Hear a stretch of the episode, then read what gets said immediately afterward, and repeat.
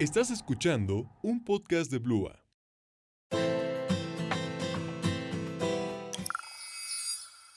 Hola a todos, sean bienvenidos a este tercer episodio de su Weekly Podcast. Yo soy Arturo.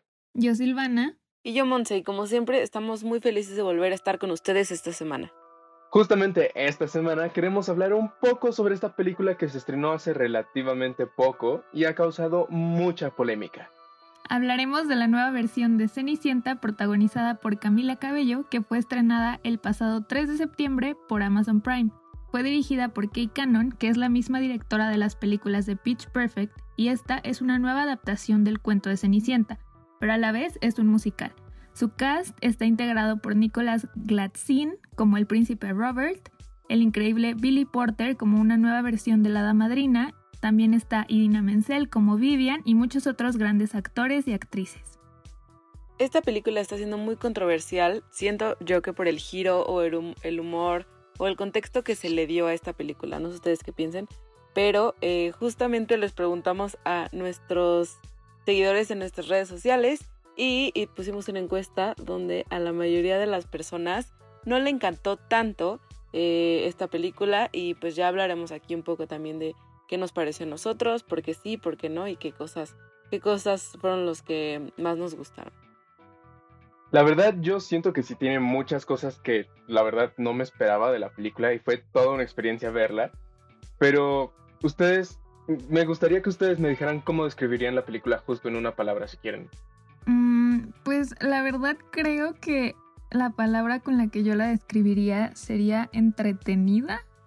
Porque o sea, a mí sí me gustó, pero como que no le tenía mucha, muchas ganas. O sea, cuando vi el tráiler me quedé así de, ¿qué es esto? No la pienso ver. O sea, como por qué necesitamos otra, otra versión de Cenicienta.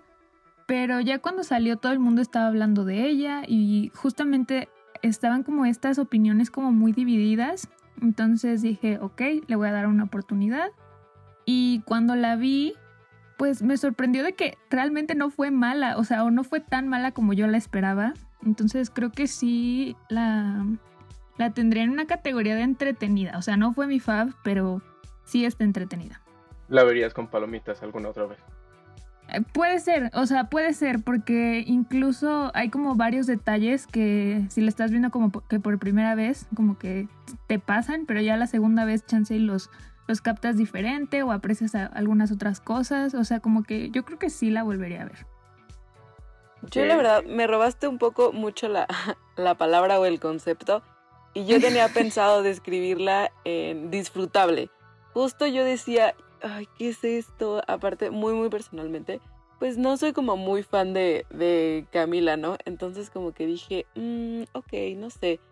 Pero justo ya al verla, como que dije, me la pasé bien. Y yo, yo sí la volvería a ver justo con unas palomitas así.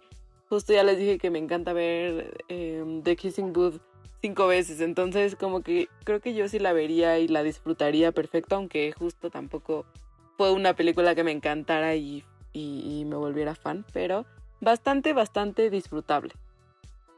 Bueno, sí está mejor que Kissing Booth. Eso, eso quiero, quiero, quiero decirlo, sí está mejor que Kissing Booth. Aunque el piso esté nivelado, hay niveles. Yo creo que la describiría como de manera extraña, no sé, o sea, pero no extraña en mal plan, sino como en el buen sentido de que sí llega a destacar justo por la forma en la que hacen las cosas.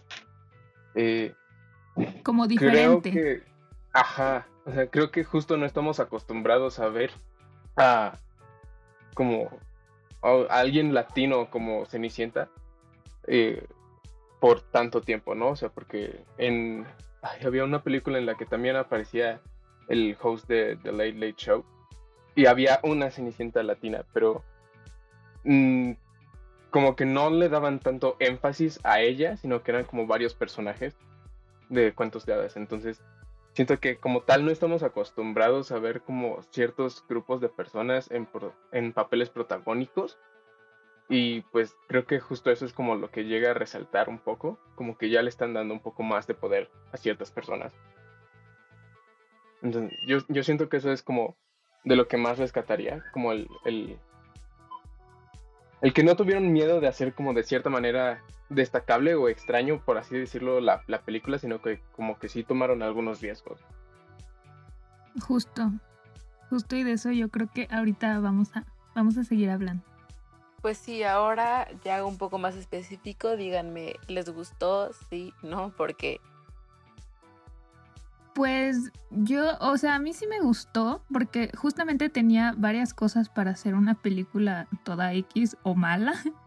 Pero no, o sea, no está mal, está entretenida y como que justamente trataron de cambiar algunas cosas para que no se sintiera tan cliché o tan similar a las mil versiones de la película que hay. O sea, porque hay mil versiones de, Cenicienta, de la nueva Cenicienta, la nueva Cenicienta 2, la nueva Cenicienta 4, este, Cenicienta esto, Cenicienta el otro.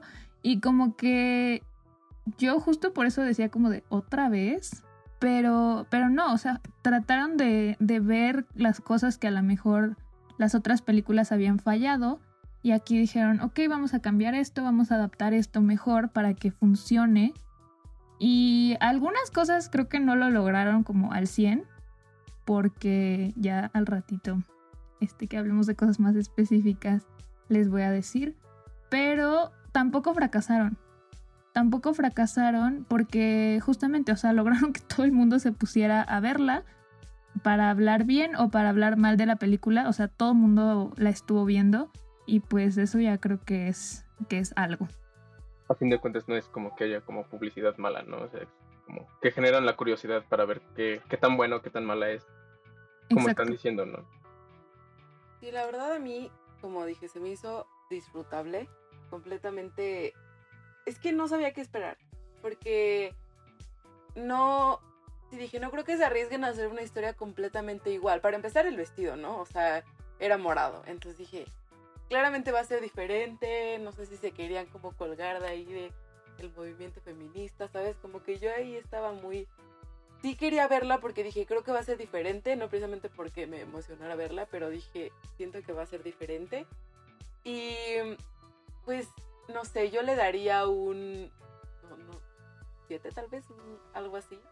Porque para empezar yo esperaba como mucho menos, entonces sí, como que me la disfruté, yo soy fan de los musicales y creo que los o sea, la música, las canciones sí me hicieron como conectar un poco, me gustaron, tenía miedo justo que, que, no la dieran en ese aspecto y a mí, a mí sí me gustaron, se me hizo justo como un rollo muy, muy glee, la verdad, y eso, eso a mí me gustó y quitando que para mí hubo muchas cosas como muy cringy y muy forzadas.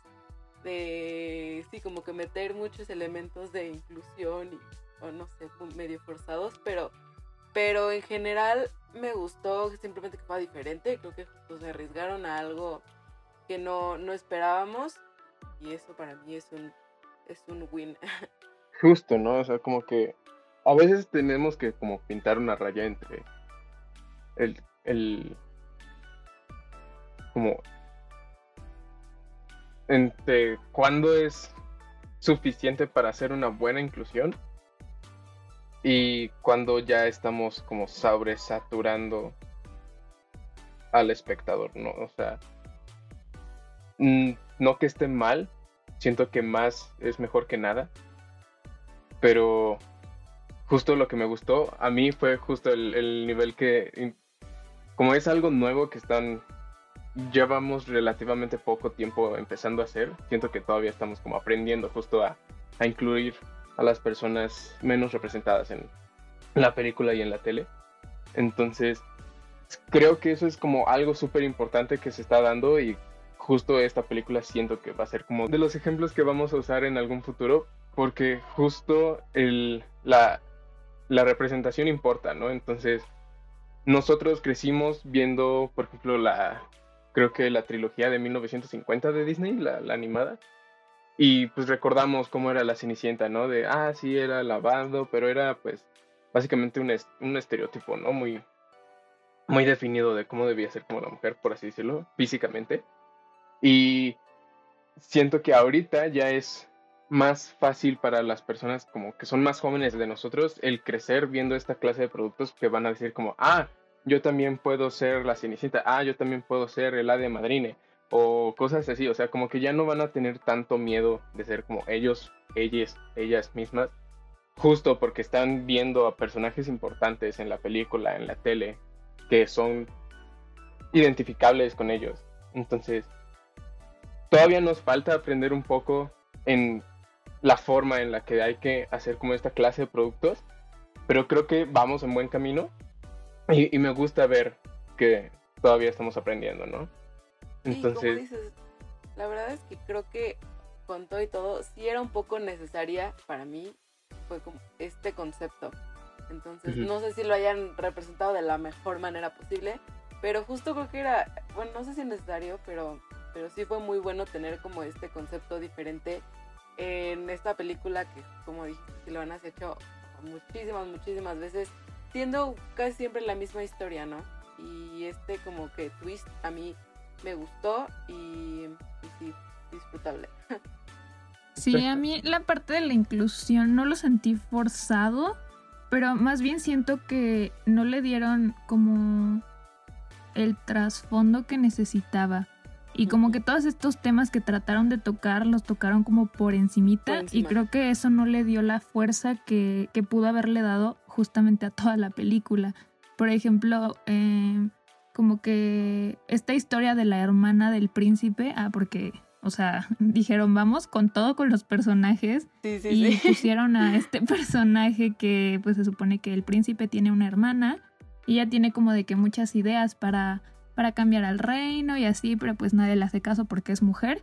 Eh, pero como que hasta ahí, o sea, y se veía mucho que ella era súper inteligente y que obviamente estaba como más adelantada a su época y todo esto, pero nunca realmente me dieron como los argumentos para para como que creérselas, o sea, porque ella lo hace muy bien, o sea, la actriz lo hace muy bien, pero siento que le faltó mucha historia al propio personaje. O sea, porque si le están dando una, historia completa al príncipe, como para justificar lo que va a pasar al final, pues con ella hubieran hecho lo mismo. Pero igual siento que a todos los personajes trataron de darle como nada más tantito. O sea, tantito porque eran muchos. Y como que ahí fallaron al momento de profundizar y justamente este eso como que como que te te traba al momento de, tratar de empatizar realmente con estos nuevos personajes. O sea, yo creo que no fue algo como forzado, pero sí les faltó darle como todos estos, toda esta parte de atrás y todo este background para que realmente se sintiera pues real, por así decirlo.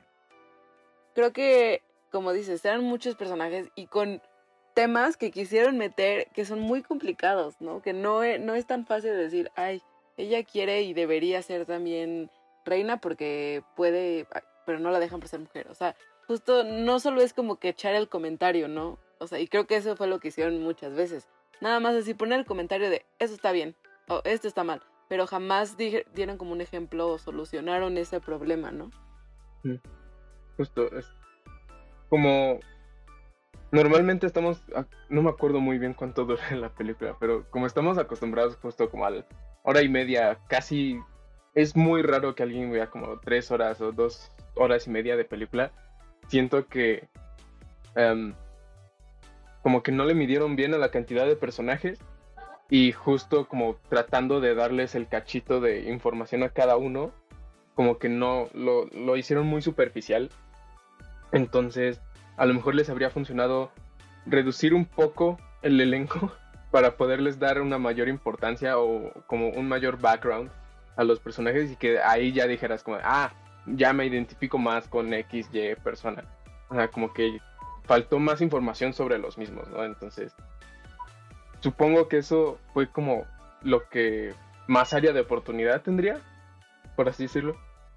Sí, puede ser. Porque igual, o sea, le dieron de que una canción ya casi al final por ahí al, al rey y es como de, o sea, sí, o sea, está bien porque el actor canta muy bien y lo que quieras, pero como que, ay, no sé, se pudieron ahorrar eso. O yo quería ver más de las hermanastras porque me parecieron increíbles. O sea, el humor que tenían las dos me pareció muy divertido. Y como que nada más las vimos ahí de que, pasar tantito Siendo y no. ellas. Ellas merecían más en pantalla. Sí, igual justo creo que tenían mucho para dar las hermanastras. Y desde el principio, cuando me acuerdo que estaban como en el espejo y que le decía Ella, así como lo que importa aquí es que tú te sientas bien, mi, mi, mi, mi opinión que importa ante físico, ¿no? Como que yo dije, wow, qué deep. Pero ya, como que ahí se quedó, como que no fue más allá. Entonces, justo que Sí, tenían ay, más no, para dar. no.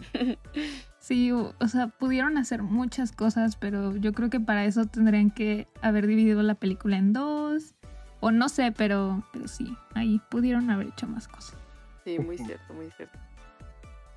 No sé si tengan como algún otro elemento que sientan que como que le haya fallado o bueno, fallado no, o sea, como que como tal falla no vi, sino como más área de oportunidad. Pues es que, de o sea, creo que sí hubo como ahí detalles. O sea, porque la película está bien hecha, pero sí yo creo que todo tuvo que ver con la parte de el guion a lo mejor o la parte pues de la historia en sí. Y a todo esto, ¿qué fue lo que más o lo que menos les gustó de la película? Pues a mí, como ya comenté un poco, pero más específicamente, lo que más me gustó y más disfruté fueron las canciones. como que al principio estaba muy escéptica de, no, ¿qué es esto? ¿Qué está pasando? Pero ya después, yo personalmente sí las disfruté y me gustó, me gustó. Entonces, eh, eso es lo que más a mí me, me agradó de la película y lo que menos, pues eso, que como que no hubo profundidad de, en las historias de los personajes, o sea, conforme a, a las temáticas tan importantes que tenían en la película, ¿no? Creo que tal vez si hubieran eh, elegido menos, porque de verdad yo siento que fue demasiado woke la película, o sea, muchos temas que tenían que dije son necesarios de tocar y más en una película, pues sí, un concepto, una franquicia, se puede decir así, tan importante como lo es la Cenicienta, pero siento que no la dieron, no la dieron al 100%. Este, sí, a mí, a mí lo que más me gustó, creo, que fue, o sea, como en cuanto a la narrativa, creo que fue el mensaje de que pusieron a esta Cenicienta como que ella quiere más. O sea, ella quiere saber más del mundo y quiere saber más de la vida. Y no nada más como que dice, ay, no es que aquí me tratan mal y ya me quiero ir de aquí. O sea, no. Ella tiene como claro qué es lo que quiere porque tiene un sueño y quiere cumplirlo y como que está luchando por realmente cumplirlo y eso es, muy claro en la película. Este, de hecho, cuando tiene la oportunidad de, de cumplir este sueño, pues como que lo piensa y dice, o sea, es ahora o nunca. Voy por él. Y sí, no sí, nada sí. más es como de, ay, es que el amor lo resuelve todo. O sea, no. Ella, ella como que ve las cosas de una perspectiva diferente y creo que eso me gustó mucho.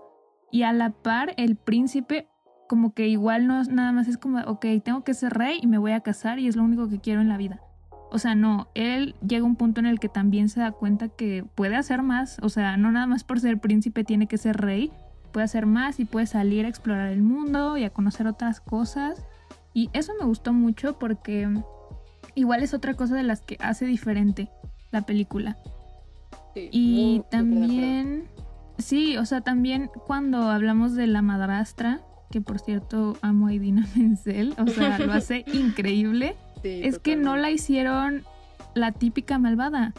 O sea, era, era mala, pero si la comparamos con las de otras películas, o sea, las de otras películas eran horribles y ella, o sea, como que no tanto. No sé. Sí, y aquí que dieron como una explicación también, ¿no? Del por qué es que era tan como mala, ¿no? Entonces Sí, o sea, que- igual no es justificarla, porque Sí, o sea, no. no. deja de ser como la villana, pero, pero no la sentí como tan mal, porque, o sea, en, en otras me acuerdo de que golpeaban a Cenicienta y la trataban así con la Sí, punta sí, del pie, horrible, pero aquí como que ella sí, pues, no la humillaba tanto, o sea, algo así, o sea, y, y realmente también se veía como este trasfondo, ¿no? De que igual ella no pudo cumplir sus sueños y pues no quería que a sus hijas les pasara lo mismo. Entonces por eso ella decía, no, pues mejor cásense. O sea, con eso ya se resuelve todo, lo cual está, está mal, pero ella por, por lo que vivió, es lo que pensaba. Entonces eso creo que estuvo, estuvo padre como jugar con esta parte. Y aparte de que pues sí la hicieron como otra protagonista, como de su propia historia. Y em, lo que, bueno, hablando de la música, creo que estoy un poquito en desacuerdo con Pío 11. Porque la elección de canciones me gustó, de que el, primer número fue así de, wow, ¿qué estoy viendo? Sí. El último también, o sea, wow. Pero en algunas pudo haber sido mejor la elección. O sea, porque neta, Somebody to Love, Perfect, o sea... Gran canción, gran canción. Sí, o sea, me gustan mucho esas canciones, pero las hemos visto en muchos otros lados. Eh, y como que todo mundo usa Somebody to Love. Y no sé, o sea, habiendo tantas, tantas más canciones para representar este como sentimiento o esto que querían representar, pudo haber sido otra. O sea, me gustó que se atrevieran a, a decir, bueno, vamos a darle este número musical al príncipe y lo que quieras. Pero sí en algunas digo como, ay, de verdad esta canción. Como que era muy obvia la canción para esa situación, ¿no? Muy obvia. O sea, justo, justo. Y por ejemplo, cuando le toca su número musical a la madrastra, que es Idina, le, o sea, se atrevieron a darle Material Girl. Entonces ahí fue así de, yo, yo me quedé así de, ¿va a cantar Material Girl? y sí, o sea, y lo hizo bien porque se adueñó de la canción y entonces la hace diferente y es como de, wow, o sea, ya quiero ver más de esta mujer cantando canciones diferentes. Pero con el príncipe no lo sentí así con Somebody to Love o con Perfect. Me gustó el dueto, pero ay, no sé. Fue así de neta, perfect. O sea, no, no, no. Siento, igual ahí tuvieron como la oportunidad de, de crearse una canción. Porque, o sea, las canciones originales dentro de la película son muy pocas. O sea, y pudieron, siento que ahí pudieron haber, haber hecho más que nada más decir, ay, bueno, esta canción y esta otra y esta otra. Y de repente en estos como mashups. O sea, sí hubo ahí oportunidad de hacer más cosas y para que resaltaran mucho más estas escenas. ¿Sabes cuál? Igual las que yo sentí un poco más extrañas fueron como cuando daban comunicados de. de. como del palacio y que empezaban como un tipo de rapear. Eso sí la sentí como. ¿Qué estás haciendo? ¿Por qué ah, estás haciendo? Como que no cuadraba, ¿no? Sí, y se me hacía como. se me hizo muy raro. Ajá. O sea, fue así Oh, eh, ¿Qué? Se me hacía como, no sé, como que me recordó a Hamilton, claramente años luz de diferencia, pero me recordó como ese rollo de que estaban ahí como rapeando y, así, y dije, eh, pues el concepto en Hamilton me gustó, pero aquí lo sentí muy extraño, muy, muy, muy extraño. Es que justamente creo que fue cosa, eso sí creo que haya sido cosa de dirección, porque no sé si han visto las películas de Pitch Perfect, pero como que en todas este, eligen una canción que sea como para rapear o una como tipo hip hop, RB y, y entonces aquí dijeron, ay, pues mira, falta una de estas, vamos a meterla aquí y como que sí, tampoco me encantó eso. A, a mí una, una escena que ahorita me acordé que dijiste que varias cosas te dieron como cringe. Una escena que me dio mucho cringe fue en donde se hace como un mashup, así todo al estilo Mulan Rouge. Que están como en el baile y no sé, o sea, la escena me dio mucho cringe. Me gustó el concepto y me gustó el hecho de que el ensamble es el que brilla, porque claramente se ve que todos son bailarines, mm, menos el príncipe. Pero todos los demás, se, o sea, se nota que son bailarines y se ven muy rifados, pero por algo, no sé, como que... Y es que siento que una de, una de las razones fue porque mm, el vestuario ahí fallaron. O sea, y me decepcionaron. Porque, o sea, estaba, iban bien, iban bien. Pero ahí, no sé si se dieron cuenta, pero a todas las doncellas, por así decirlo, este, les trataron de poner como algo característico de sus países, porque, o sea, una era mm, como hindú, entonces su vestido estaba como inspirado en uno de estos trajes hindú, otra creo que también era como latina por ahí porque traía como un traje muy mexicano y así, pero, o sea, se veía muy extraño que todo fuera tan diferente y parecían más disfraces que vestuario. Y eso es un, o sea, eso siento que se ve muy mal. O sea, que un vestuario en una película parezca disfraz, cuando no es un disfraz, creo que, eh, o sea, mm, mm. y no sé, pero la escena está muy bien y entiendo su concepto porque se notaba la referencia. El mashup estuvo bien hecho por las canciones que eligieron. El, o sea, los bailarines 10 de 10, pero en sí como que la escena, algo, algo pasó ahí que fue así, oh, ya quiero que acabe. Y creo que eso pasó un poco, yo siento que en general en toda la película los vestuarios varias veces me sacaban de onda. La hermana, la hermana del príncipe, bueno, que sería la princesa, como que vi varias veces que tenía un vestido outfit súper como de godín. Y yo así de que como que muy formal ella y así, pero parecía señora de oficina de ahorita, ¿no? Y entonces a, mí me sacaba, a mí me sacaba muchísimo de onda. Yo dije, ¿qué está pasando? ¿Por qué le pusieron eso? Y sí, pero te digo, como que en general yo igual noté que o muchas veces eran como disfraces o yo decía, siento que no va acorde a la época y me rompía un poco el esquema y no me sentía en, en la película. Pero sí, también lo No noté un tanto poquito. así, porque, por ejemplo, el vestido de Billy Porter estaba increíble. Ah, y sí, no sí, se sí, veía claro. como de la época, pero sí algo hicieron ahí que estuvo muy raro. Y todo, o sea, justo parecía que todos estaban usando disfraces. Y no se veía como algo que los uniera a todos. O sea, a lo mejor sí hubieran hecho lo mismo, pero hubieran dicho, ¿saben qué? Vamos a usar tonalidades pastel para todos estos. Y nada más va a destacar este, este y este. Entonces hubiera sido como, ok, ok, ok.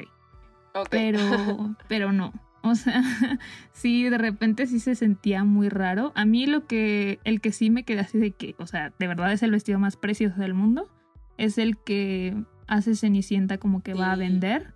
Porque que luego se lo broche, vemos ¿no? a... Ajá.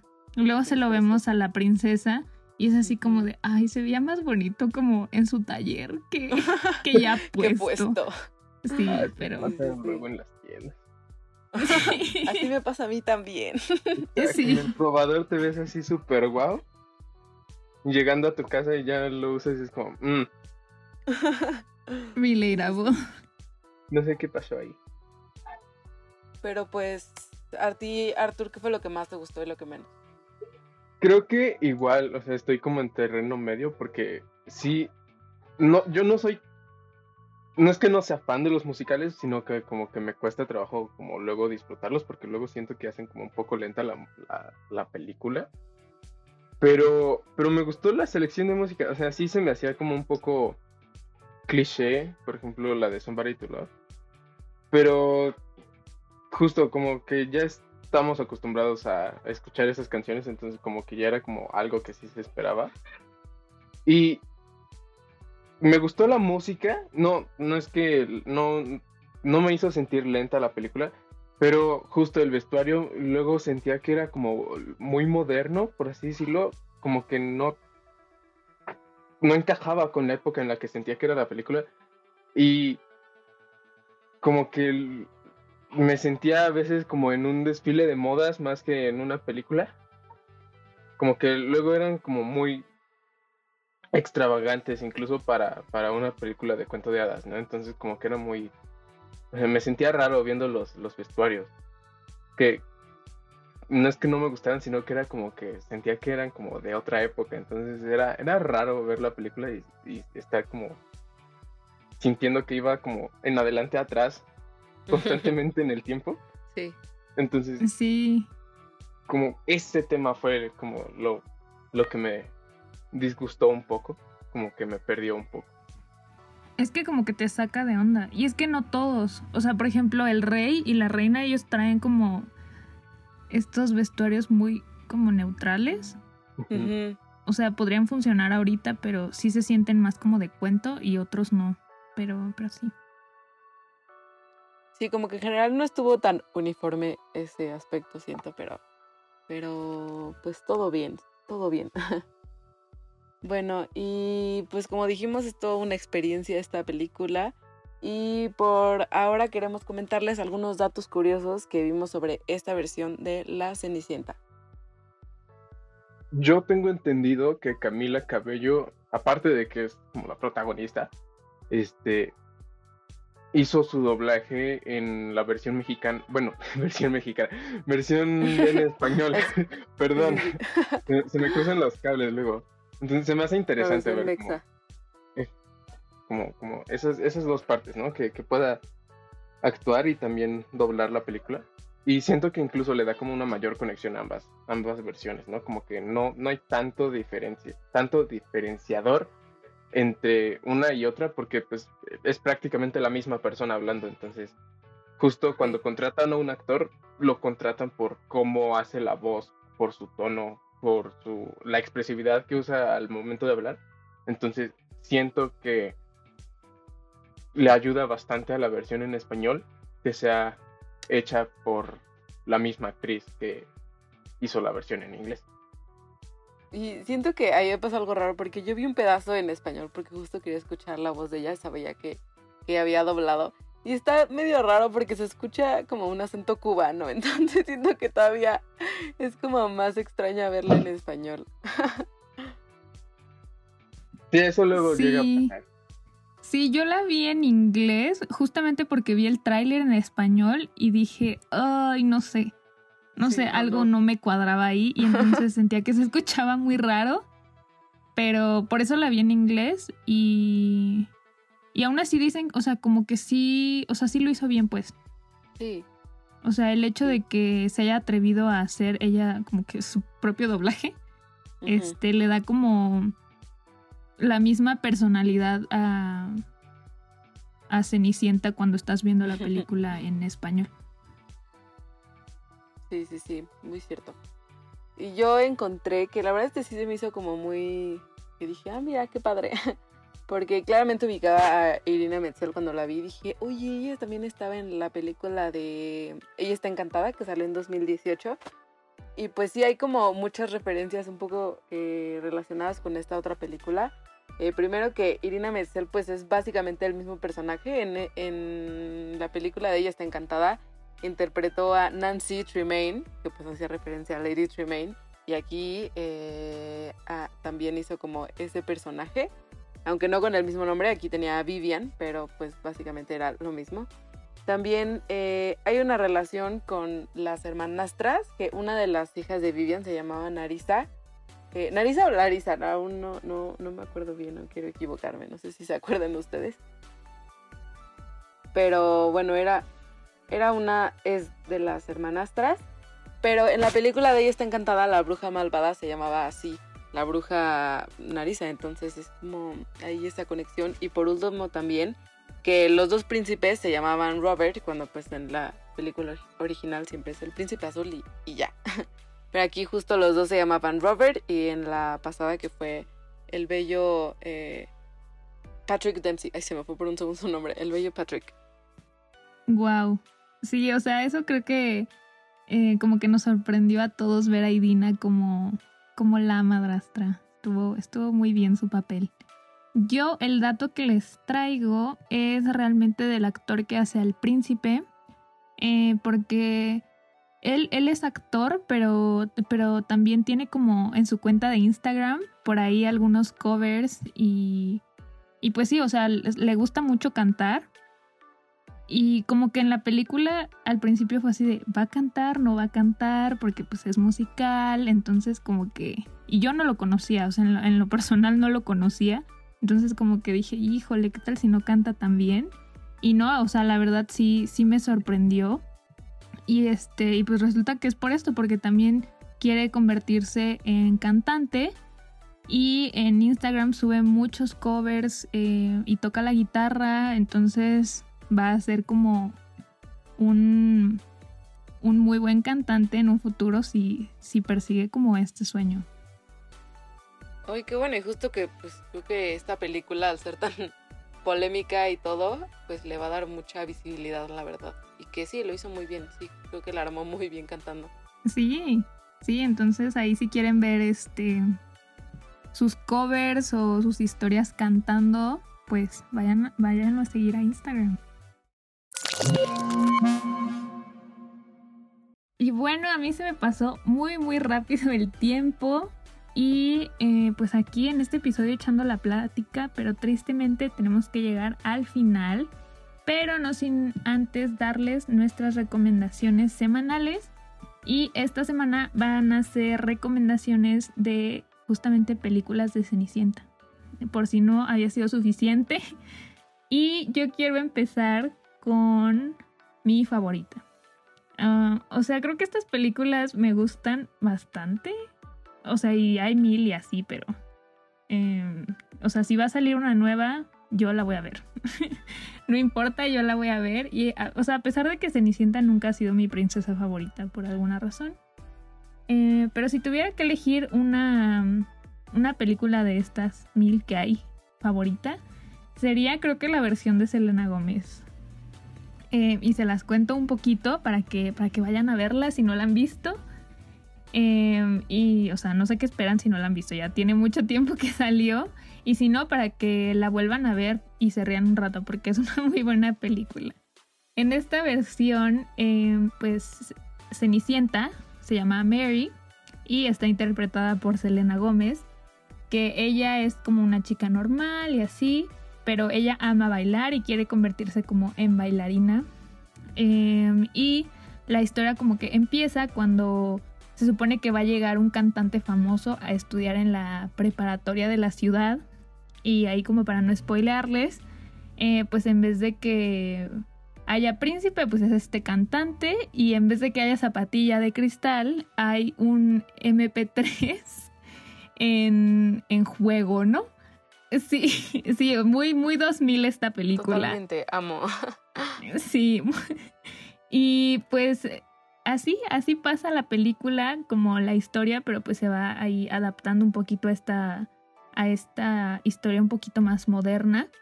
Eh, porque igual se supone que va a haber una fiesta como de máscaras en la escuela, en vez de un baile. Y todo igual gira en torno a un concurso de baile que va a haber por ahí.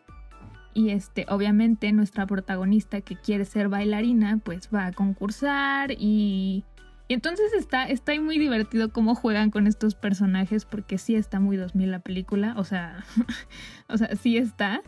Pero yo la amé, la amé y me gustó el cliché de la chica ordinaria y la superestrella. Eh, aparte es una película muy graciosa. Y la madrastra en esta versión es nada más y nada menos que Jane Lynch, que todos los que amamos Glee, este, la conocemos como como la malvada de Glee, pero pues aquí también es malvada y, lo hace muy bien. Es, es un personaje súper divertido y no se van a arrepentir si la ven. Y si quieren ver esto es como, si les gustan estos chick flicks de los 2000, les va a gustar mucho 10 de 10. Wow, yo sí soy súper fan y la verdad yo me considero fan justo de Selena Gómez.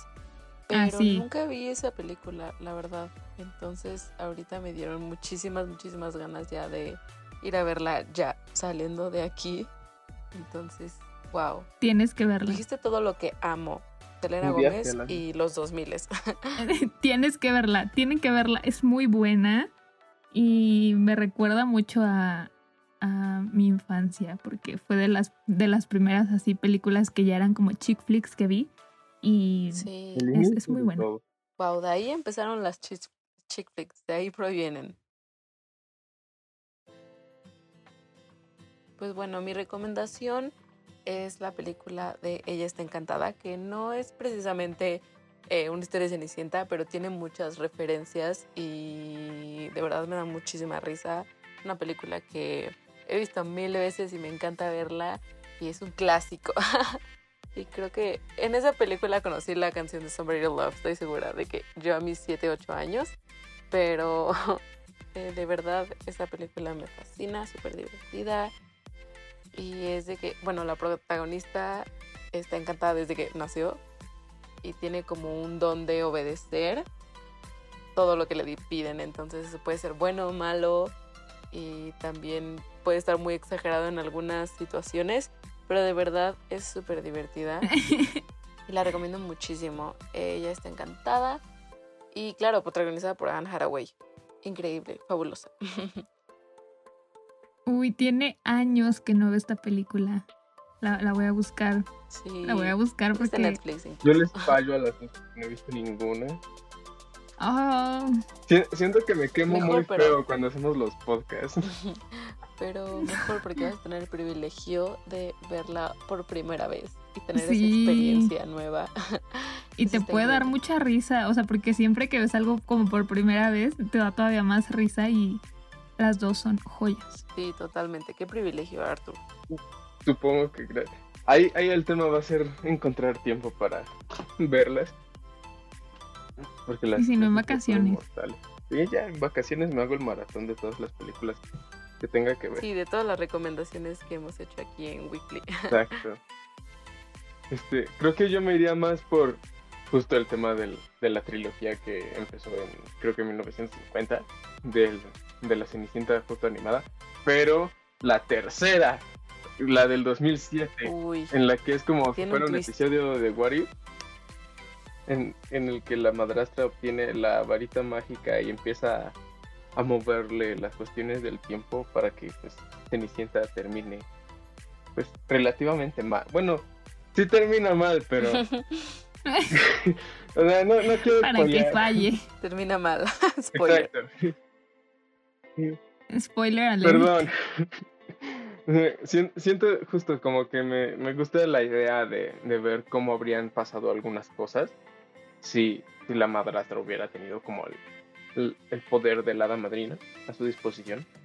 Entonces creo que es justo un giro interesante Sí, sí, sí. de hecho, se llama como Giro en el Tiempo o algo así, ¿no? Creo que. O sea, yo tiene años que no la veo también.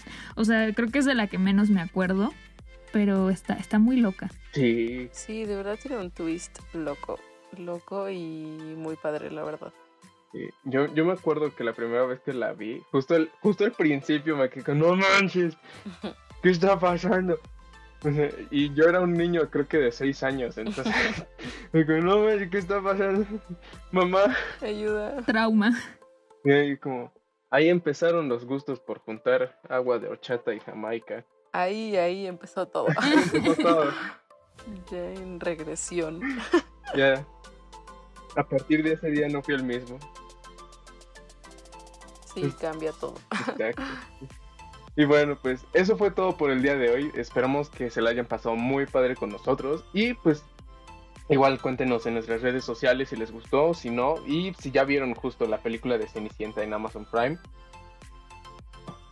y, y cuéntenos si les gustó, no, y todo eso. Pues bueno, nos vemos en el siguiente episodio de Weekly Podcast. No olviden seguirnos en nuestras redes sociales, en Instagram y TikTok Twitter también como weekly.mx, al igual que nuestra productora Uplua Media, Instagram, TikTok y Twitter. Y claramente en Spotify para que no se pierdan ningún episodio de nosotros.